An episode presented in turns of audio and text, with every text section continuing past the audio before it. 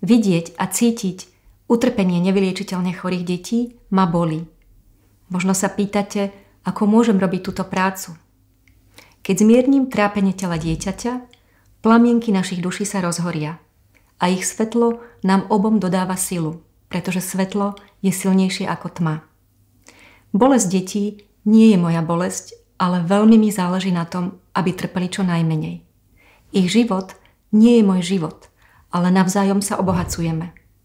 Dokážem im slúbiť, že nebudú neznesiteľne trpieť a že ich ani v tých najťažších chvíľach neopustím. Nevyliečiteľne choré deti sú mojimi veľkými učiteľmi.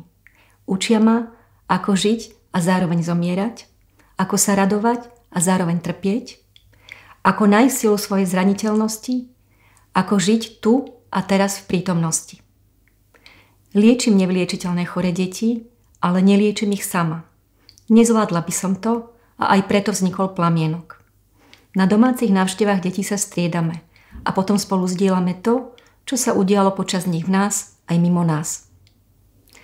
Utrpenie a bolesť nevyliečiteľne chorých detí a ich rodín sa ma hlboko dotýka.